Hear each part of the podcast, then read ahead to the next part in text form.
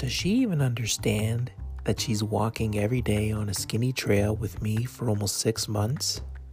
And we're hiking 4,600 kilometers from the Mexican border to the Canadian border. Does she even know that walking the Pacific Crest Trail has the same elevation of climbing Mount Everest 17 times? And she has to carry a bear canister for certain parts with her food inside, and we have to go up and down over 60 mountain passes.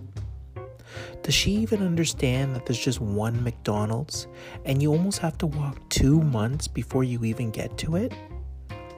Where eating just spaghetti with butter or white rice or bread and cheese is not going to give you enough energy to walk? Does she even understand that she has to dig little holes to go to the bathroom like a cat? And we're basically sleeping on the ground and some nights it's going to be so cold that at 4:30 in the morning we'll want to get up and start hiking just to warm up and get the miles in before our cold soaked breakfast is ready?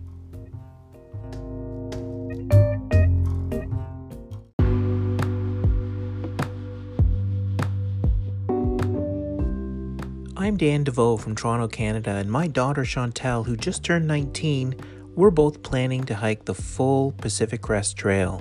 We plan to document it on our website, hikethepct.ca, and we plan to document it via this podcast and also with videos, sort of like a vlog. So, subscribe to follow along here for our podcast and hit our website to follow us on social.